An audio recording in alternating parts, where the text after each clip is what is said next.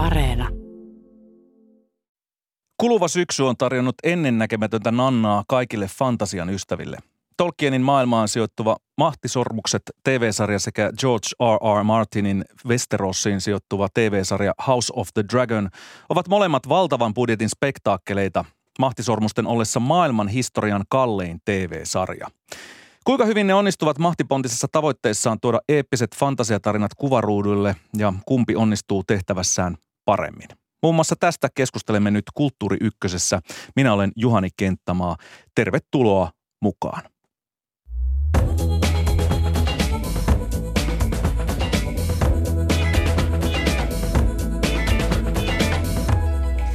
Fantasian jättiläisistä kanssani keskustelemassa Westerosin kirjeenvaihtajanakin tunnettu toimittaja Jussi Ahlroth sekä vapaa Tolkien tutkija Sonja Virta. Tervetuloa Kulttuuri Ykköseen. Kiitos. Kiitos.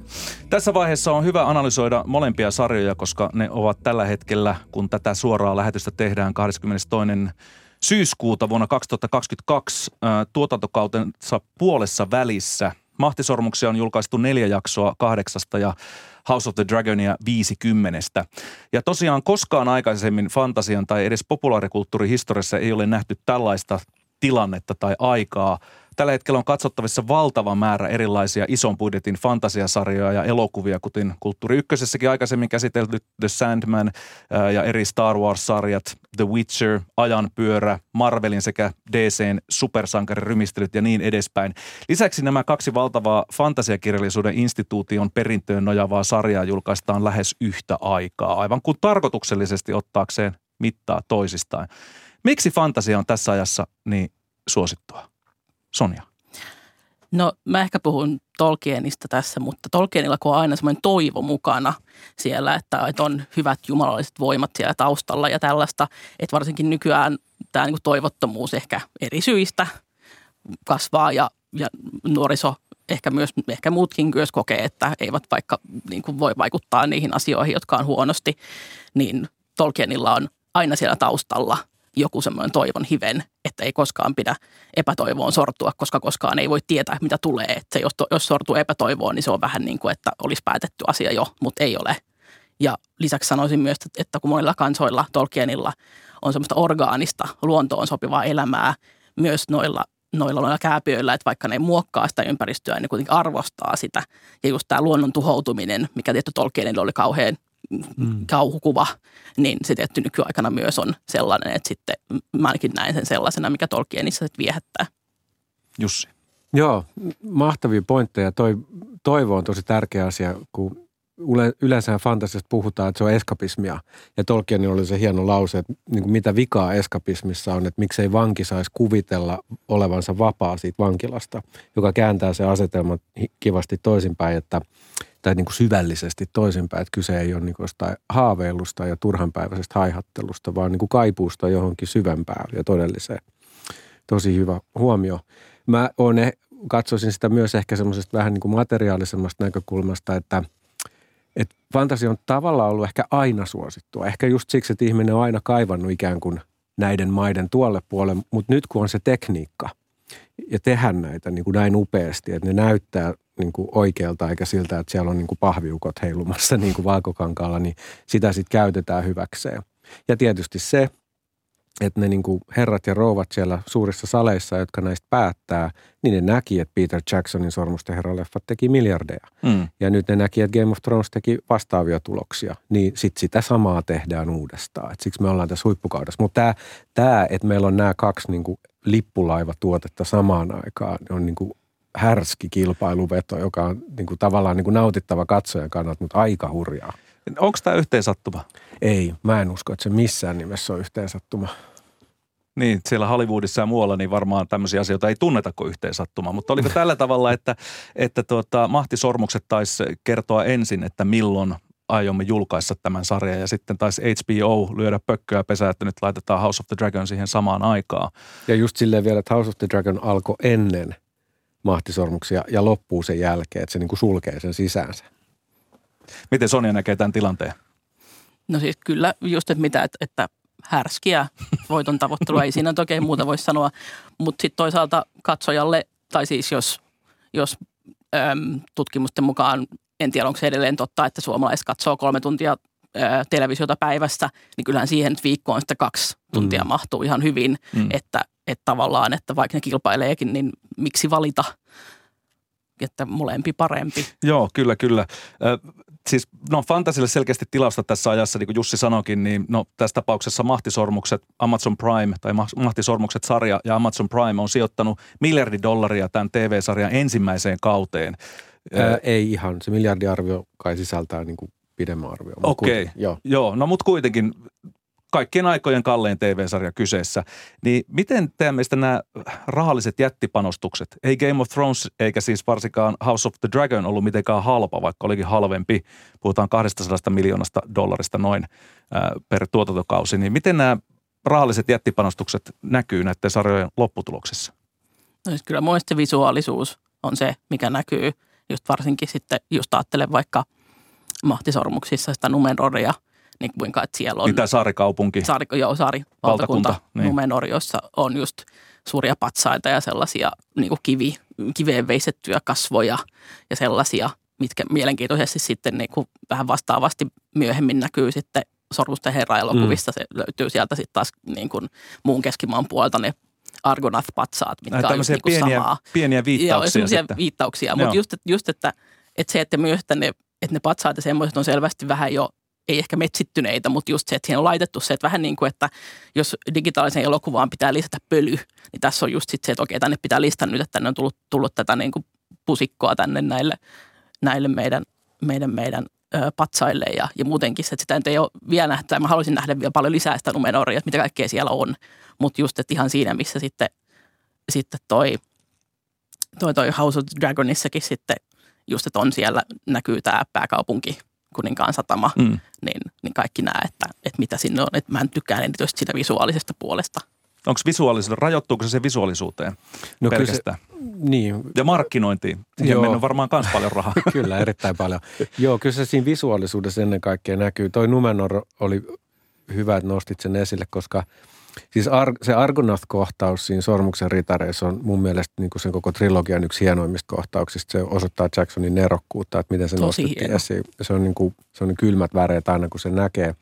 Vähintään siitä asti, ehkä jo pidempään mä oon odottanut sitä, että mä saan nähdä sen Númenorin. Mm. Ja kun sitten kun se Galadriel saapuu sinne ja sanoo sen Númenor, sillä että se R kuuluu, niin kyyneleet silmissä, kun se on vaan niin upea.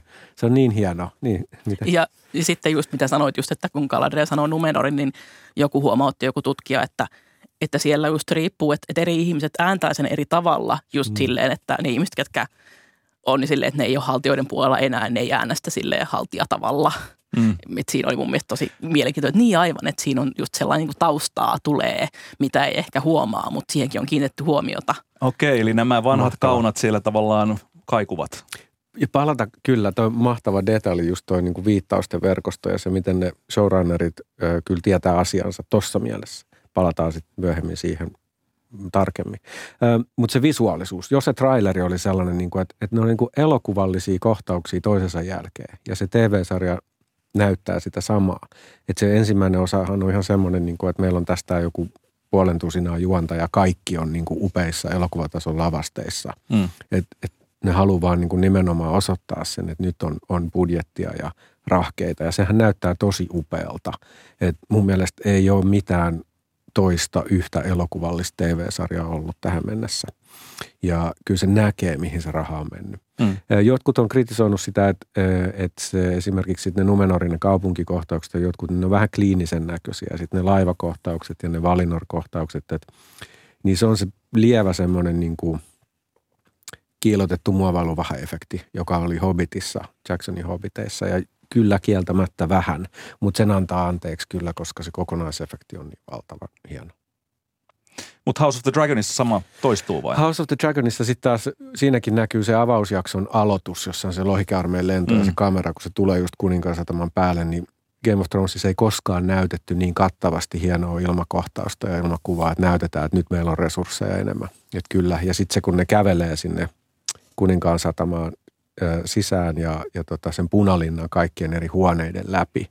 Ja sehän oli rakennettu se lavaste niin, että ö, siinä punalinnassa on iso osa niin kuin konkreettisesti, kuten se oikeasti mukamassa siinä tarinassa on. Eli kun sä kävelet yhdestä huoneesta toiseen, niin ne on niin kuin ne normaalisti on siellä linnassa. Mm. Ei niin, että lavastettuna tuossa ja tuossa eri paikoissa, vaan ikään kuin iso osa sitä linnaa oli sellaisenaan rakennettu, mikä osoittaa sitä budjetin käyttöä myös siinä sarjassa. No sä kerrot Sonja olevasi vapaa Tolkien tutkija. Nyt on pakko tähän tarttua, koska varmaan moni kuulijakin on miettinyt, että mitä tämä oikein tarkoittaa. Mm, Tolkien tutkija, vapaa Tolkien tutkija. Mitä äh, Tolkien tutkija käytännössä tekee ja miten tämä vapaa Tolkien tutkija sinussa tai sinun kohdalla tarkoittaa?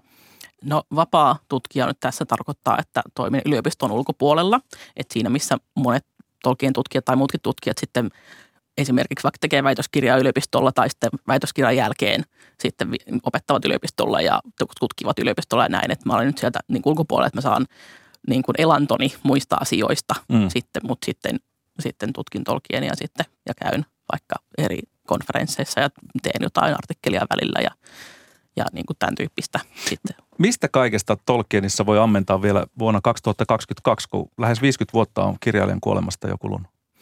No siis totta, että kuolemasta on kulunut, mutta postyymisti tulee aina kaikkea uutta. mutta, niin kuin televisiosarjoja vaikka. Niin kuin televisiosarjoja tai sitten tämä The Fall of Númenor-kirja, joka on tulossa myös. Nyt tässä olkoonkin, että siinä ei ehkä ole ehkä uutta materiaalia, vaan siinä on pakattu niin kuin vanhat sellaiseen paremmin kronologiseen järjestykseen. Mutta siis kyllä joka tapauksessa aina niin kuin on tutkittavaa Tolkienin lähteistä, Tolkienin kielissä, öö, miten Tolkienin kirjoitukset on kehittynyt ajan mittaan, koska hänhän niitä kovasti niin kuin muutteli aina sitten välillä ja sitten taas tuli jotain uutta ja sitten piti ihmetellä, miten sitä nyt toimii. Öö, Mutta sitten myös niin kuin Tolkien nykynäkökulmasta niin kuin just vaikka rasismi ja just, että miten, miten siellä on rakennettu sitä maailmaa. Ja sitten myös vaikka queer-tulkinnat mm-hmm. Tolkienista, että vaikka Sormusten herrastakin löytyy kaikenlaista tosi mielenkiintoista. Niin seksuaali- ja sukupuolivähemmistöihin niin. liittyviä, liittyviä asioita. Näinpä. Ja sitten esimerkiksi mun oma ö, puoli on eniten käännöstiede. Ja sitten tietenkin angloamerikkalaisessa maailmassa ei sitä käännöspuolta nyt tietty niin paljon katsota, mm. joten sitten siinäkin löytyy niin kuin paljon, paljon kaikkia, että mitä, on, mitä ei ole niin paljon tutkittu. Tietysti taas Suomi myös pieni kielialue suhteessa, niin, niin to, toki on tutkittu, mutta sitten on myös paljon, mikä on.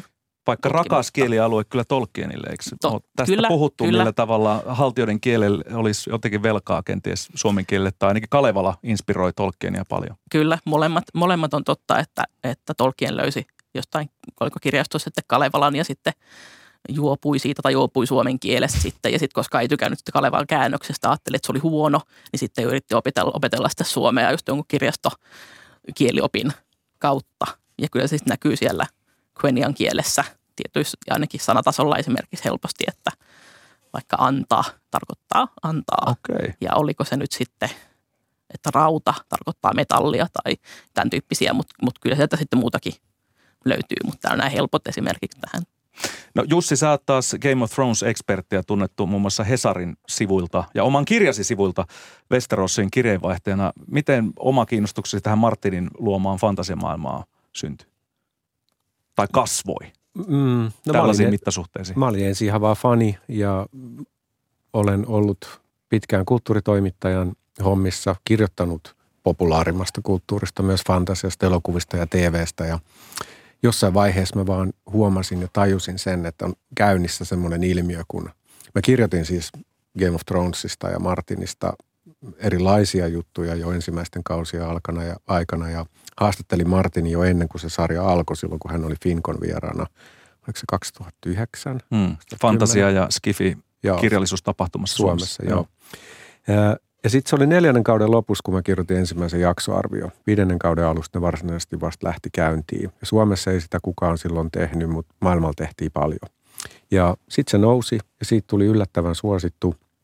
Ja se oli tosi raskas duuni myös, että ne, ne viikot ja päivät, viikot ja varsinkin äh, viikon alun päivät, kun se sarja oli käynnissä, oli tosi raskaita. Mm. Ähm, Mutta se oli myös ihan ainutlaatuisen kivaa hommaa tehdä, että se oli sitten palkitsevaa olla yhteydessä siihen faniyhteisöön.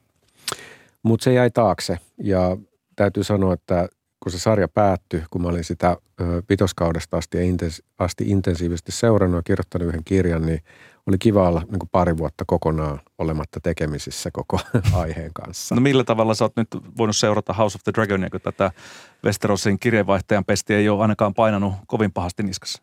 ihanan rentoutuneesti ja vapautuneesti ihan vaan fanina ilman mitään painetta siitä, että mulla pitää olla tiistai-aamuna neljäkymmentätuhatta merkkiä analyysiä tästä.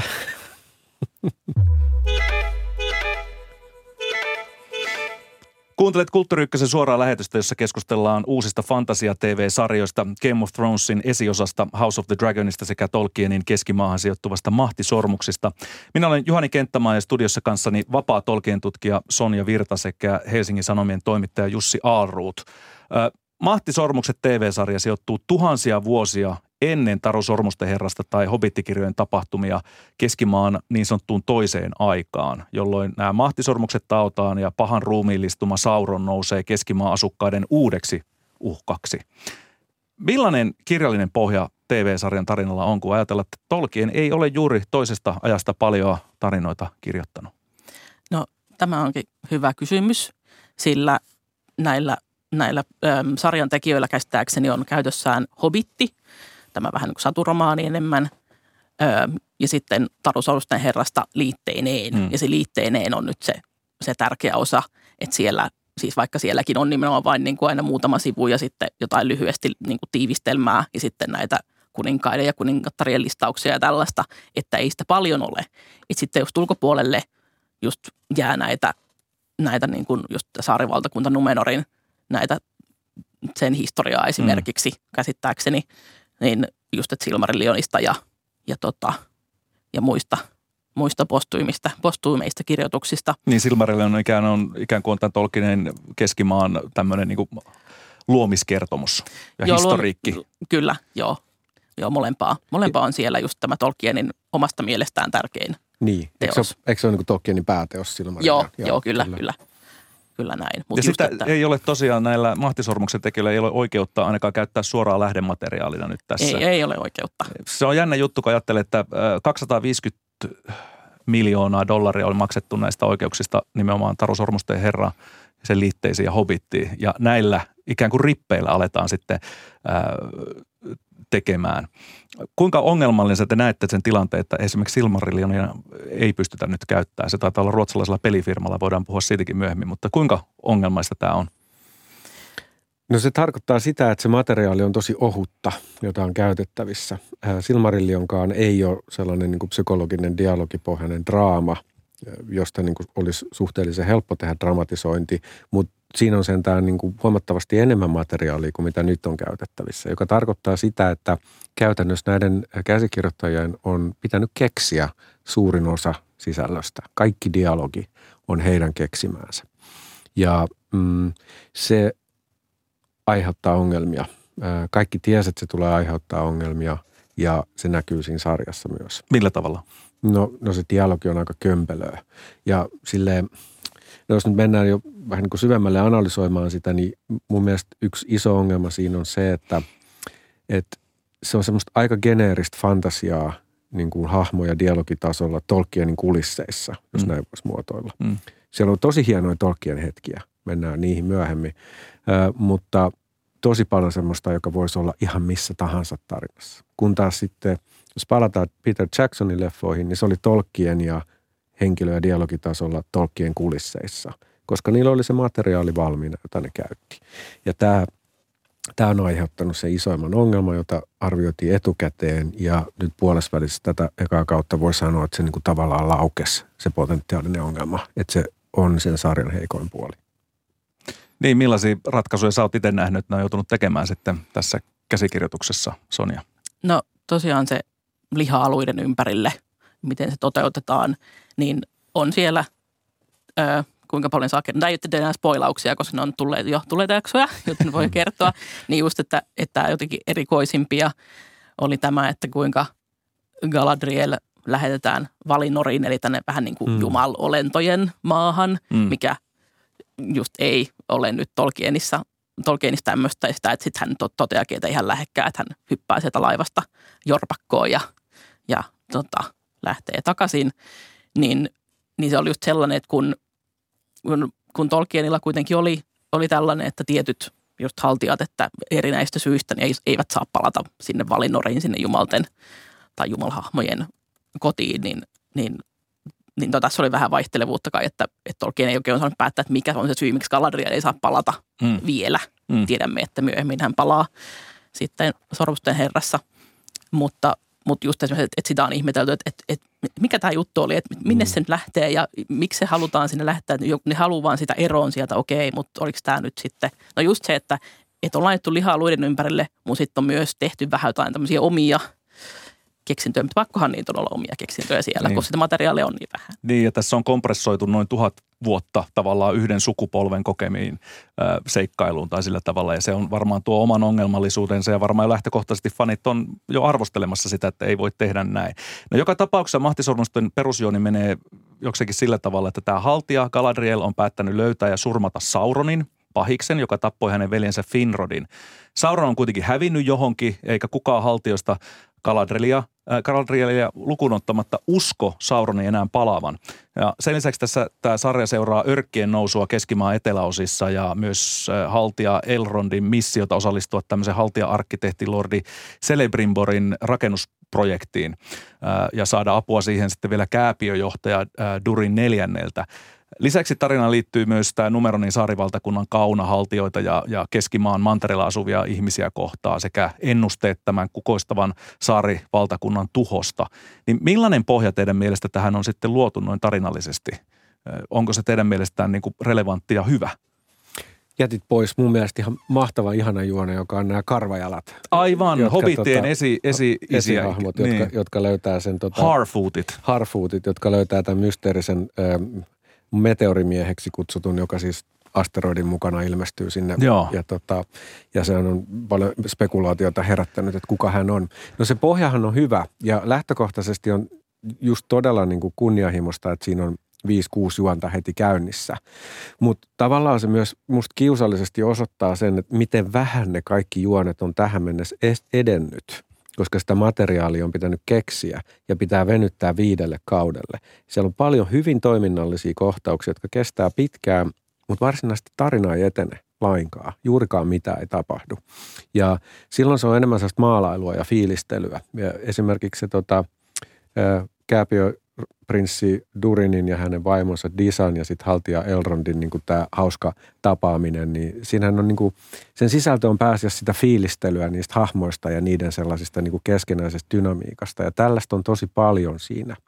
Et mun mielestä semmoista niin kuin, se on se tarinan maalailua ja fiilistelyä aika paljon. Se on se, jonka se mun mielestä aiheuttaa tämä niin kuin rohkea Öö, lähestymistapaa, että edetään tosi monessa suunnassa. Mm. Toisaalta se on myös välttämätöntä just siksi, että mikään yksi juoni ei olisi riittänyt.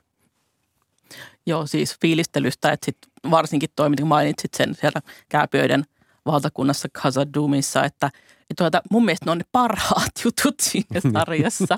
että tota, et silleen ymmärrän, että et, et ne on vaan fiilistelyä, mutta toisaalta Tolkienkin käytti sen tunnetusti vaikka kuinka paljon tekstiä siihen, että kuvaillaan ympäristöä tai mm. tällaista. Että... Meillä se etelä Taru Sormusten herrasta lukematta, kun oli Konnusta niin paljon vaan kaikkea fiilistelyä, että milloin tämä tarina lähtee, mutta joo, ole Kontuhan hyvä. Kontuhan on just paras. Okei, okay, selvä.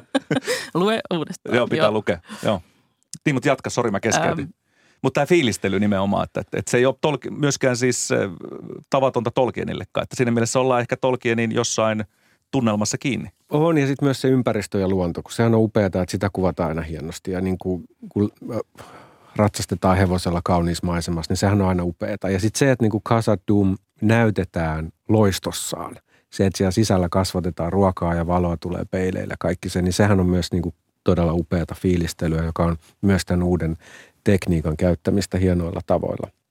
Ja, ja siis jos palataan näihin karvajalkoihin, niin tota harfuutteihin, niin mä tykkäsin tosi paljon siitä konseptista, että ne elää niin kuin piilossa siellä luonnossa ja sitten ne lähtee vaeltamaan. Ja mm. niissä on semmoista mukavaa semmoista kotikutoisuutta ja lämpöä, joka on musta jotenkin tosi Tolkienia, koska jos Kontu on paras, niin tavallaan piti saada se kontumainen aspekti sinne, ja musta se on ihan perusteltu. Tolkien teksteistä löytyy ne viittaukset niihin esi. Mutta tässä on paljon samoja analogioita käytetty, mitä sitten Taru Sormusten herrassa on.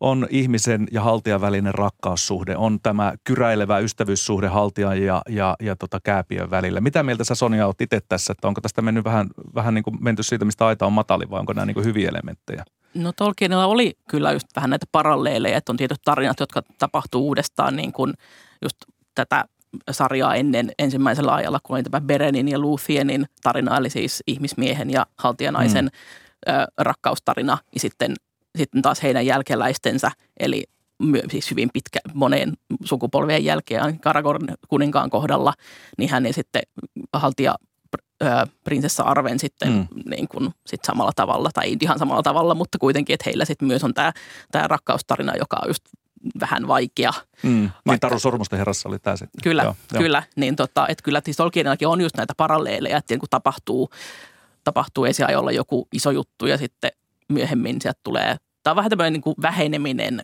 Tolkienilla, että esiaikoina tai mm. ensimmäisellä ajalla on niin kuin vähän isompia juttuja ja mm. ollaan niin kuin kovempia, mm. kovempia kavereita ja, ja sitten sit vähän niin kuin vähennytään, varsinkin sitten haltijoiden kohdalla esimerkiksi, niin sitten siellä löytyy myös, voi vähän sanoa, että jossain niissä paralleeleissa on myös tällaista, että, että Aragorn ja Arven nyt ei ollut ehkä ihan niin kovia tyyppejä kuin Beren ja Luthien, mutta ne. kuitenkin niin kuin, että on se paralleeli. Että se, että, että, tässä, että jos tässä sarjassa nyt on keksitty nämä Arondir-haltija ja sitten Bronwyn, tämä ihmisnainen, ja heille sitten jotain rakkaustarinaa, niin siellä mainitaankin, että just, että, että haltija ja ihminen tosi harvoin, niin kuin, että tosi harvoin on rakkaussuhteita. Ja ne on, eikä se ne on hyväksyttävää. Aika, eikä se ole hyväksyttävää. Mm. Ja muutenkin, että ne on vähän semmoisia traagisia, että, mm. että on yksi toinenkin sitten vielä, mutta kuitenkin, niin mä oon vähän siitä silleen, että, että on nyt vähän tämmöinen ehkä päälle liimattu, vähän niin kuin Hobitti-elokuvissa oli just kanssa tämä Kääpiö Kilin ja sitten siihen tarinaan keksityn Tauriel, mm. Tauriel tota... haltijan välinen rakkaustarina, niin ne on se vähän silleen, että ne oli pakko saada romanssi sinne jo. Niin kuin Hobbitissa sitä ei juuri ollut mitään. Joo. Niin. Ja myös naishahmoja. No sekin vielä. No totta, totta. No, mutta Mut ei naisten tarvitse olla aina vaan niinku sen romanssin kohteena. Mm. Tai... Olet aivan oikeassa. Niin, ja kohta puhutaan House of the Dragonista, jossa se ei tosiaankaan tällä tavalla ole. Eikä myöskään tässä Mahtisormuksessa. Kuitenkin tämä, tuota, äh, tässä nimenomaan äh, soturi Galadriel on se päähahmo. Ja, ja hänen, hänen tota, äh, Sauronin kohtaaminen tai se, että hän sitä etsii. Äh, tämä Mahtisormukset T V-sarja on visuaalisesti paljon velkaa Peter Jacksonin sekä Boyens ja Walshin kaksituhattaluvun alun Taru Sormusten Herrasta elokuville. Eikä ihme, sillä osaksi samaa työryhmää on siis käytetty puvustuksessa, maskeeraamisessa sekä konseptitaiteessa, kun Jacksonkin on käyttänyt. Onko tämä teidän mielestä hyvä asia? Että et örkit näyttää melkein samalta kuin mitä niissä kaksikymmentä vuotta sitten tehdystä, tehdyissä elokuva, elokuvissa. No ainakin on parempi, että örkit näyttää paremmilta kuin mitä näytti Hobitti-elokuvissa, jotka on myös tätä Peter Jacksonin niin kuin skaalaa. Että et toisaalta mä ymmärrän, että et on se vähän tylsää, että et on se samaa jatkumoa sen sijaan, että olisi erilaisia näkökulmia. Mm. Mutta sitten toisaalta taas mulle just se Peter Jacksonin Sormuksen ritarit -elokuva oli se, minkä mm. takia mä oikeasti tempauduin mukaan mm. tähän koko Tolkien hommaan. Että et sikäli niinku tälle henkilökohtaisista syistä mulle on ihan kiva, että mä näen sitä, mm. sitä, niinku sitä tyyliä. Mutta toisaalta kun mä ymmärrän, että eihän sitten taas ole kaikkia miellytä. Ei tietenkään, kaikki ei tykkää samoista asioista. Mm. Että sen takia voisi olla vähän niinku enemmän sitä moninaisuutta. Ja Tolkienista on valtavia määriä erilaisia kuvituksia tehty. Että se ainakaan siitä on kiinnittänyt, jos referenssiä siihen. Jussi. Joo, mun mielestä oli vaikea nähdä, että ne olisi tehnyt mitään muuta ratkaisua, et, et koska ne ratsastaa niin paljon sillä mm, Jacksonin suosiolla. Ö, no ratsastaa voimakas termi, mutta ne luottaa siihen, että katsojat on nähnyt sen ja haluaa nähdä lisää sitä maailmaa. Mm. Ja musta se on ihan kivaa myös se, että sehän on tässä ja House of the Dragonissa yhdistävä piirre, että tullaan takaisin tuttuun maailmaan. Ja se on tosi iso asia ja iso tekijä näiden suosiossa. Ja jälleen siellä niin kuin Exceleissä, kun lasketaan näitä asioita, niin ne on katsonut, että tässä on niin kuin hyvä bisneskeissi. Että täällä on jo fanbase valmiina. Siellä mm. yleensä käytetään englanninkielisiä ilmaisuja. Kyllä, kyllä. Mutta olisi tosi kiva nähdä. Mä en muista, mikä se on se Tolkienin suosikkitaiteilijan nimi, semmoinen tota... joka hänen mielestään teki parhaita kuvituksia keskimaista, sellaisia akvarelleja, vesiväri, semmoisia niin kuin töitä. Mm. Tai ainakin hän oli pitänyt niistä. Ja jos toteutuisi se, ihan heitän tässä näin, kun Christopher Tolkienin, Tolkienin pojan mielestä Jackson teki to, hänen isänsä kirjoista meluisia toimintaelokuvia, kun isot taistelut on siellä kirjassa niin kuin sivu tai kaksi. Mm. Ja sitten ne on niin kuin puoli tuntia hirveätä mättöä siinä elokuvassa. Mä mm. ymmärrän sen pointin. Niin mitä jos se olisi semmoinen niin kuin semmoinen niin herkkä niin kuin akvarelleilla tehty pastellisävyinen, ei juuri taisteluihin keskittyvä dramatisointi, niin olisi se nyt hienoa nähdä sekin joskus. Niinpä. Se olisi ihana. Niin, aivan. No, kuten tuossa aikaisemmin jo puhuttiin, niin maailman kallein tuotanto, T V-sarjatuotanto on käynnissä tämän mahtisormusten suhteen miljoona, vajaa miljardi dollaria. Se puhuttiin tuhannesta miljoonasta dollarista, mutta se on vähän tippunut siitä. Mutta joka tapauksessa, ää, mihin te olisitte laittanut näitä rahoja enemmän ja mistä ottanut pois?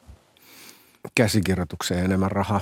Okei. Okay. Joo, siis ajattelin samaa. Ja sitten toisaalta, no mä tiedän, että se ei olisi ollut mahdollista just sen takia, että koska perikunta, Tolkienin perikunta nyt ei näköjään sitten halunnut Silmarillionia ja näitä muita, muita tota, myydä sitten tähän projektiin, mutta just se, että sehän se nyt olisi ollut, että laitetaan mm. kaksisataaviisikymmentä miljoonaa ensin näihin, mitä nyt ostettiin, ja laitetaan toista kaksisataaviisikymmentä miljoonaa vielä sitten niihin Silmarillioniin ja ö, keskeneräisiin taroihin ja mm. mitä näitä nyt on, mutta se nyt ei olisi siitä ollut mahdollista varmaankaan. Niin, olisiko pitänyt palkata myöskin toisia käsikirjoittajia? Sekin on tietenkin hyvä kysymys, mutta aika kova tehtävä. Iso haaste on ollut käsikirjoittajalle saada tämä dramaturgisesti valmiiksi. Kyllä reiluuden nimistä täytyy sanoa, että se ei ole ehkä ongelma, joka rahalla olisi ratkaistu.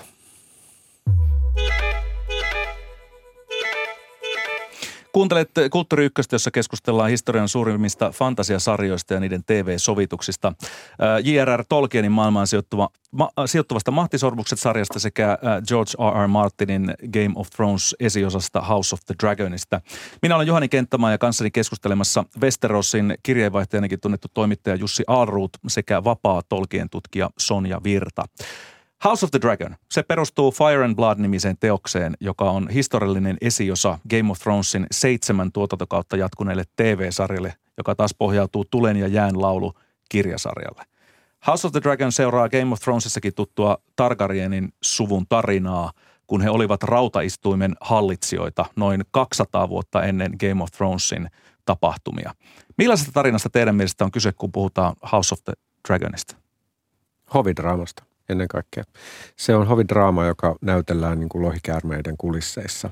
Ja siinä mielessä se on niin kuin psykologista juonittelua ja liittoutumista ja romansseja ja petosta ja kaikkea sitä hyvää tavaraa, josta niin kuin vanha draama on aina koostunut. Mm, mutta verrattuna Game of Thronesiin, niin tässä ollaan hyvin äh, tavallaan, ei nyt staattisesti, mutta ollaan niin kuin, seurataan yhtä äh, hovia, yhtä valtakuntaa ja sen sisällä tapahtuvia ongelmia ja juonitteluita. Siinä, missä Game of Thrones meni siis vaikka kuinka monessa eri tasossa. Olisin varmaan jättänyt katsomatta sarjan, jossa ei olisi ollut D V D-boksia, jossa oli tämä sukupuu vieressä, että pystyi tarkistamaan, että ajaa, okei, näillä on jotain niin kuin veriyhteyttä ja niin poispäin. Mitä mieltä Sonja on tästä ratkaisusta? Öö, no siis... Mikä oli kysymys? Se... Anteeksi, tuli, tuli niin paljon tavaraa yhtäkkiä. On pahoillani. Eli siis mitä mieltä on siitä, että tämä House of the Dragon pysyy siinä, fokus on tavallaan siinä yhdessä ja samassa äh, hovissa ja siinä tapahtuvissa asioissa paljon niin kuin ehkä silleen pysyy paikallaan? Joo, siis kyllä se sitten toisaalta myös on, tai just, että se ei ole, se ei mene sellaiseen vähän niin kuin sekavuuden puolelle mm. toisin kuin se Mahtisormukset, missä on just vähän silleen, että nyt hypitään tonne ja nyt pitää tonne ja näytetään pieni hetki karttaa ja sitten ollaan se, että mikä, mikä oli tuo, mihin se mm. meni, vaan nyt, että nyt ollaan siellä pitkälti siellä kuninkaan satamassa. Öm, ja sitten sit just se, että, että Game of Thronesissa tosiaan hypittiin, hypittiin niin kuin ympäri ämpäri tosi paljon. Öm, oli joku ajatus tähän, mutta nyt niin menee ihan tyhjää. Jussi voi jatkaa ja sä voit tuoda Joo. sen sitten myöhemmin pöytään. Mä tykkäsin Game of Thronesissa monista asioista ja yksi niistä oli nimenomaan se sen sellainen globaalinen mittakaava. Se oli upeata se, että siellä oli niin niitä monia paikkoja. Se maailma eli mun mielestä paljolti just sen mittakaavan takia, koska se oli uskottava niin kuin ihan karttaa myöten ja se, että siellä oli erilaisia valtioita ja historioita ja perheitä, joiden luonteet kiteytyi niissä henkilöissä. Se oli musta jotenkin, se on jotain tosi viehättävää. Ja se puuttuu nyt tästä House of the Dragonista. Ja se on pikkusen niin kuin, se, on, se välillä puutuu se, se, myös se hovidraama tässä House of the Dragonissa. Lähti aika verkkaisesti liikkeelle. Lähti aika verkkaisesti liikkeelle. Musta tuntuu, että se johtuu just tästä. Ja, ja mä, nyt kun mä katsoin ne toisen kerran, niin kyllä ne kivasti sitten syvenee. Lähinnä sen takia, että ne näyttelijät on tosi, tosi hyviä. Mm. Niin kuin oli Game of Thronesissakin. Mutta mä arvioisin, että nyt tässä ensimmäisen kauden toisella puoliskolla, koska nyt lähtee siinä draamassa vauhti kiihtymään, niin se juoni myös laajenee sen Punalinnan käytäviä ulkopuolelle. Se on muuten, täytyy sanoa, palaa vielä tähän Westerosin kirjeenvaihtaja-asiaan, niin Game of Thronesissa viidenneltä kaudelta alkaa ja hänen käsikirjoitukset erkani aika paljon Martinin kirjoista, mm. jolloin spekulaatio oli mahdollista. mutta tässä House of the Dragonin kohdalla me tiedetään aika täsmälleen, mitä tulee tapahtumaan. Siinä on jonkun verran eroja, kiinnostavia eroja, mutta ne päälinjat on jo selkeät, niin ei kauheasti voi spekuloida, että mitä tulee tapahtumaan. Ja toinen totta just, että spekulointi ei ole ihan niin hyödyllistä, mutta sitten mä just kun sitä Fire and Bloodia luen ja sitten katson sitä House of the Dragon-sarjaa, että et Fire and Bloodissa, kun se ei ole kuitenkaan sinänsä niin kuin romaani, mm. vaan se on vähän semmoinen historiallinen katsaus, että jossa sitten myös kerrotaan, että eri lähteistä, että tämä lähde sanoo näin ja tuo lähde sanoo noin ja mm. emme nyt usko tätä, mitä täällä nyt panetellaan tai jotain muuta, mutta mut kuitenkin, että et on siinä jotain niin kuin pieniä eri vaihtoehtoja, missä ne voi sitten päättää, että meneekö ne tämän lähteen mukaan vai vähän eri tavalla, mutta mut kyllähän se ka- sarjan kaari on on ihan niin kuin selkeä, että, että no joo, että mennään tästä kohdasta A paikkaan B. Että ei ole sitä, että kenestä nyt tulee Westerosin kuningas, Niinpä. Vaan että se, elleivät he nyt tee jotain aivan omiaan sinne, mutta en usko siihen. Niin, Martin on ollut hyvin vahvasti tässä mukana mm. ja on itse asiassa omalla itsepäisyydellään saanut tämän koko, koko tota, äh, sarjan tuotantoon, koska oli vissiin joku viisitoista eri vaihtoehtoa, mihin oltaisiin voitu lähteä sitten Game of Thronesin jatko-osien äh, suhteen. Millä tavalla tämä Martinin läsnäolo teidän mielestä näkyy tässä verrattuna vaikka Game of Thronesin jälkimmäisiin kausiin, jossa hän, hänen konsultaatiota ei, ei enää käytetty? No, vaikea sanoa täsmälleen, miten se näkyy, äh, mutta äh, joka tapauksessa se dramatisointi on tehty erittäin tyylikkäästi ja fiksusti. Siellä on muutettu joitain asioita, esimerkiksi näiden kahden keskeisessä roolissa olevan nuoren naisen, äh, Rhaenyra Targaryenin ja Alicent Hightowrin suhde on aika, aika erilainen kuin kirjassa, ja se on tosi perusteltua ja kiinnostavaa, joka tuo just sen naisnäkökulman tähän mukaan. Siinä kirjassahan niin kun, se keskittyy sitten enemmän niiden miesten töppäilyihin, mm. mutta tässä on t- näiden naisten niin kun, omalähtöiset halut ja toiveet ja niiden vaikeus toteuttaa niitä siinä miesten asettamassa kultaisessa häkissä, joka on niin kun, paljon kiinnostavampi ja monisyisempi draama. Mutta siellä näkyy myös sellaisia ratkaisuja, jotka mun mielestä uskallan sanoa mahdollisia ainoastaan, koska Martin on siunannut ne. Esimerkiksi tämä The Prince That Was Promised, tämä luvatun Targaryenin suvun tulevan niin kuin messiaanisen pelastajan ennustus, on nyt kirjoitettu sen suvun historiassa paljon aikaisempaan vaiheeseen, kuin se Martinin kirjoissa oli. Mm. Ja mä en millään usko, että Ryan Condal ja Miguel Sapochnik, nämä showrunnerit, olisi uskaltanut tehdä tällaista päätöstä ilman Martinin lupaa. Ja Martin on ollut kirjoittamassa sitä päätöstä sinne. Ää, mistä sitten voisin jatkaa sen, että mun mielestä se ei ole hyvä ratkaisu. Musta tuntuu niin kuin halvalta tavalta sitoa ja motivoida tämä vanha sarja suhteessa siihen tosi suosittuun mm-hmm. sarjaan. Eli siinä puhuttiin sitä, miten heidän suvustaan tulee henkilö, joka vapauttaa sitten tämän valtavan tuhon edessä sitten ihmiskunnan. Joka oli sitten tämä niin kuin Yön kuningas ja mm. nämä valkeat kulkijat ja josta, ennustukset, joista tämä punainen noita Melisandre puhui siinä. Mm. Mutta, mutta jos me mietitään sitä sarjaa eteenpäin, kun siinä tulee monia kausia, niin tämä, että siellä on niin kuin takana tämmöinen ennustus, niin sehän sitten mahdollistaa sen, että joillain sen sarjan henkilöillä on muitakin motiiveja kuin itsekkäät vallanhalumotiivit. Ja siinä mielessä se on aika hyvin kirjoitettu, että jollain voi olla ikään kuin ns. Puhtaat jauhot pussissa. Ne ei ole kaikki vaan niin kuin, että ne haluaa vain sitä rautavaltaistuinta, vaan mm. jotain painaa tällainen moraalinen taakka. Mm. Ja siinä mielessä se on niin kuin draaman kannalta hyvä ratkaisu. Eli ymmärrät tämän Ymmärrän huonon kyllä. ratkaisun tässä. Kyllä. Soni. Ja sitten mun mielestä on myös mielenkiintoista, että sitten taas palatakseni Mahtisormuksiin, niin siellä on nyt tullut kanssa tämä tämmöinen niin kuin enne, että, että Númenor peittyy veden alle mm. ja näin. Ja miten se sitten vaikuttaa siihen tämän kuningatarta sijaitshallitsija Mirielin, Mirielin tähän, tähän mitä hän, miten hän toimii. Että hänelläkin on sitten semmoinen moraalinen taakka, että ei vaan voi olla silleen, että mm. tässäpä hallitsen, vaan on silleen, että nyt tässä tapahtuu jotain ja, ja Valarin kyyneleet valuu. Ja tota, niin puusta alkaa niin puusta lehtiä. Joo. lehtiä, joo. lehtiä. Ja, joo. ja nämä on mun käsittääkseni ihan tämmöisiä lisättyjä asioita, että niitä, että et ei ole Tolkienilla ollut tätä, tätä että et Valarin kyynelet valuu, kun ne puusta tippuu lehdet. Ja, mm. ja niin kuin tämä, että, tai että Palantirista näkyy se, että, että tulee tämä, tämä suuri aalto. Millä tavalla Tolkienin ja Martinin ennusteet tai tämä kohtalo eroaa toisistaan? Nämä molemmat elementit on molemmissa sarjoissa, mutta taustalla on kuitenkin ihan erilainen vire. Joo. Martinin kirjoissa on paljon ennustuksia ja enteitä ja unia, mutta ne on lähes aina epäluotettavia. Ja jos ihmiset lähtee seuraamaan niitä, niin ne päätyy ongelmiin. Siellä on muistaakseni se mestari Marwyn sanoo olisiko se ollut jopa Samille siellä tota, vanhakaupungin siellä Citadelissa, että prophecy will always bite your prick off. Okay. Joka on tämmöinen lause, jota mm. sitten on niinku toistettu. Ennustus purasee nivusiin. Joo, aina. Ikävästi. Joka niinku must... Ja sitten taas Tolkienilla niinku enteet on, niinku, ne on kohtalon ääni. Ja, mm. ja, ja, ja ne niinku ohjaa näitä toimijoita oikeisiin suuntiin. Ja uskaltaisin väittää, tämä on mun tulkinta, että tässä näkyy se, että Tolkienin fantasia on kuitenkin loppujen lopuksi pohjimmiltaan kristillistä fantasiaa. Siinä on se toivo ja on se aina mahdollisuus siihen onnelliseen käänteeseen kohti niin kuin parempaa loppua, joka on se ilosanoma. Ja silloin ne enteet on ikään kuin lupauksia siitä ja ne antaa niille toimijoille, näille haltijoille ja ihmisille ja muille olennoille oikean suunnan. Ja Martinilla ne on taas niin kuin hämääviä asioita, jotka niin kuin sumentaa sitä, että näkee, miten asiat oikeasti tapahtuu, koska Martinin maailma on pohjimmiltaan ateistinen. Just. Tota, sitten siis yleisesti sanoen, yleisesti ottaen on samaa mieltä, mutta sitten toisaalta just vaikka niiden palantirien kohdalla, niiden näkykivien mm. kohdalla, niin kun niilläkin voi johtaa harhaan. Tosin siellä oli se, että Sormusten herrassa siis, että, että tämä Denethor, joka toimii Gondorin kuningaskunnassa kuninkaan tällaisena sijaishallitsijana, niin, niin hänellä on tämmöinen näkykivi.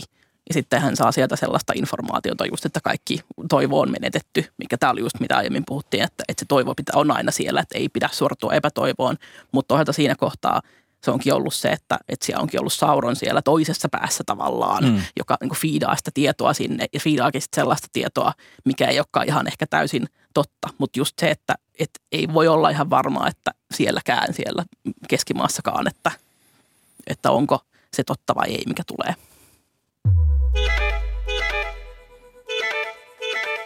Kuuntelet Kulttuuri Ykkösen suoraa lähetystä, jossa käsitellään fantasian suurimpia jättiläisiä George R. R. Martinin Fire and Blood-kirjaan pohjautuvaa uutta T V-sarjaa House of the Dragonia sekä Tolkienin Keskimaan toiseen aikaan sijoittuvaa niin ikään uutta Mahtisormukset T V-sarjaa.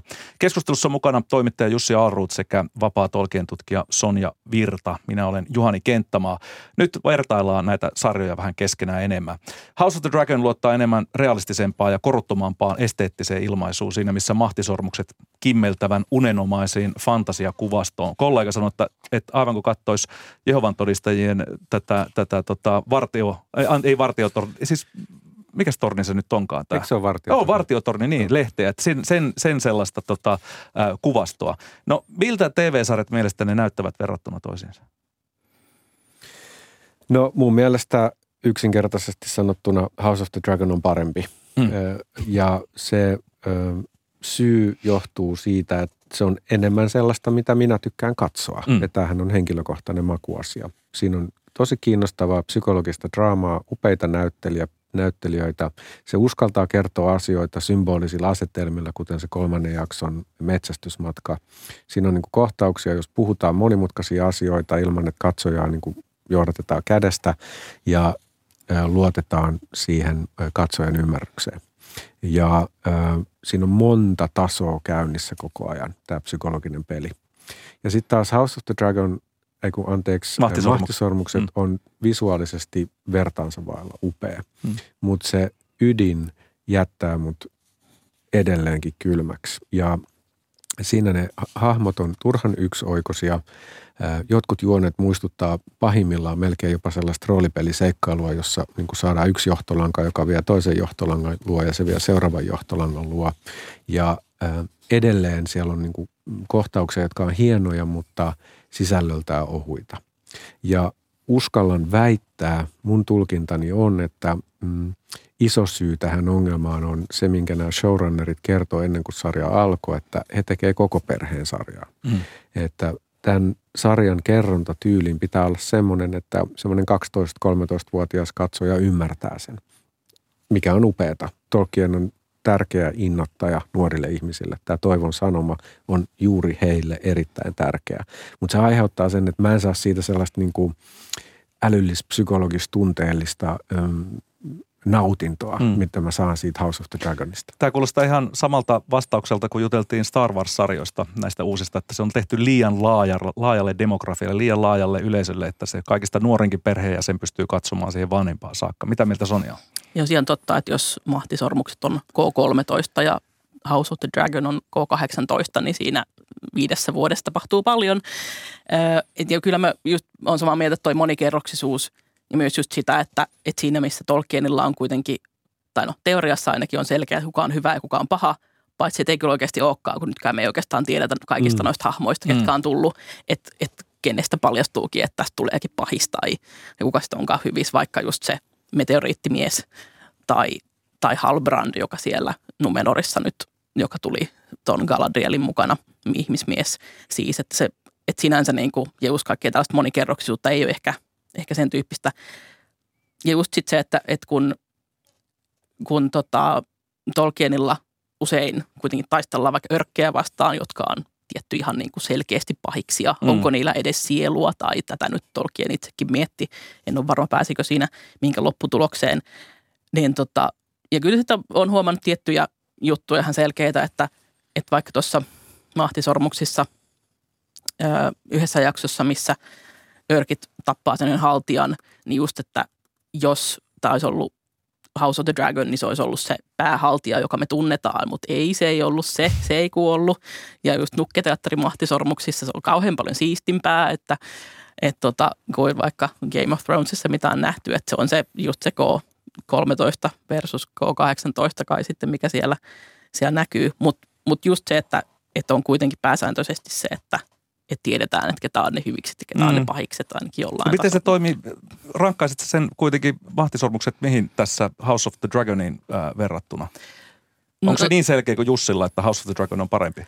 No ei ole niin selkeä. Että kyllä, mä, kyllä mulla on ihan kovat odotukset siihen Mahtisormuksiin edelleen. Että et toki tässä on sitten se, että siinä missä me taikalla tiedetään se tarinankaari siinä House of the Dragonissa, niin, ja toki me tiedetään siis myös Mahtisormuksissa mm. niin kuin ne isot mm. linjat, mutta siellä on niin paljon kaikkea, mitä me ei tiedetä, että se tulee. Niin sen takia musta on sikäli mielenkiintoisempaa katsoa sitä Mahtisormuksia, koska, niin, koska just, että, että sieltä tulee niin paljon kaikkea, mitä ne on keksinyt, ol, olkoon se sitten fanifiktiota mm. tai ei. Mun on pakko kysyä sulta tätä, koska mun mielestä se ehkä hienoin Tolkien hetki sen Númenorin lisäksi oli, kun se haltija Arondir ei suostunut kaataa sitä puuta.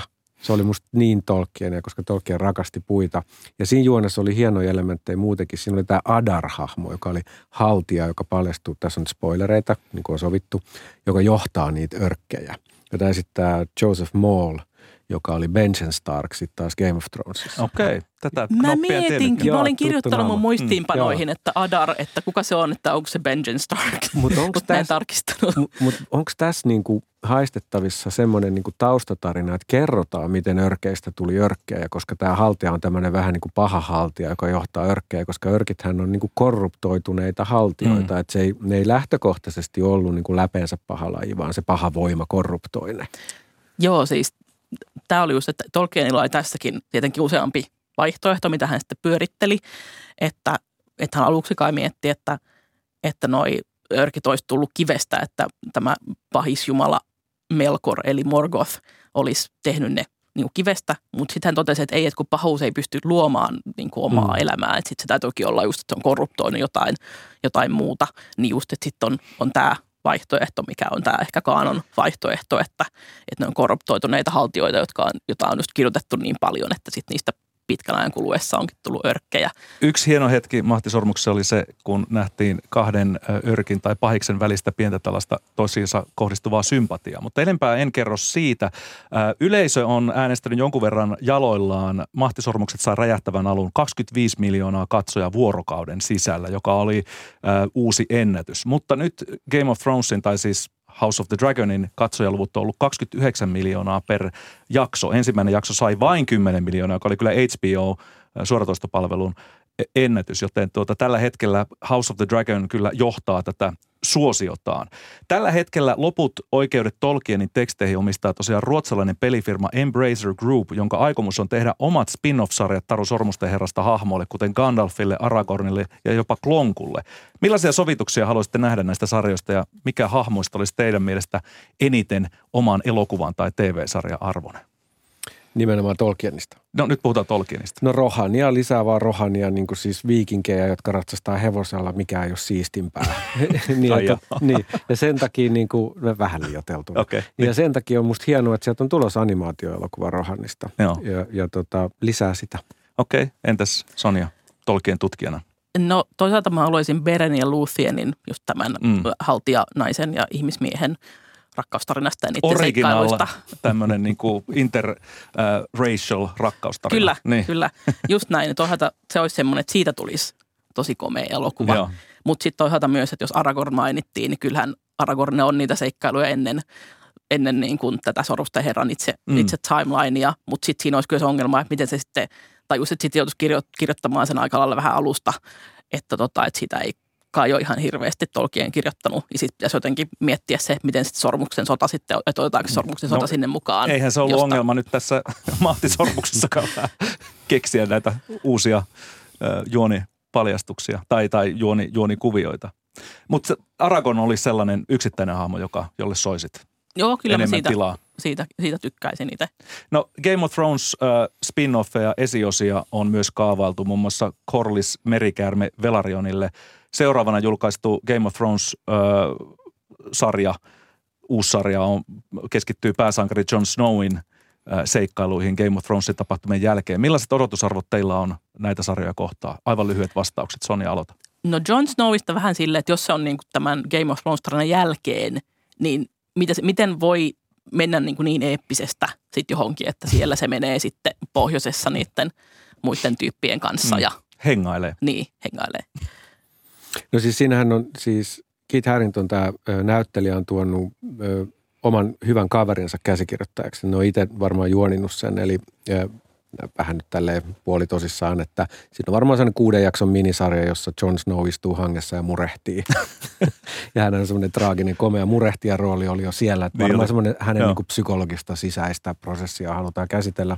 Mutta olisi tosi kiva nähdä se Night of the Seven Kingdoms, tämä Dunk ja Egg, seitsemän kuningaskunnan ritarina ja tarinat, jotka on ilmestynyt Suomessakin. Ne on sellaisia kevyempiä ritarimaisia tarinoita, jotka sijoittuu ennen Game of Thronesia. Ja, ja tota, ne on mukavia, oikein viihdyttäviä, kivoja juttuja.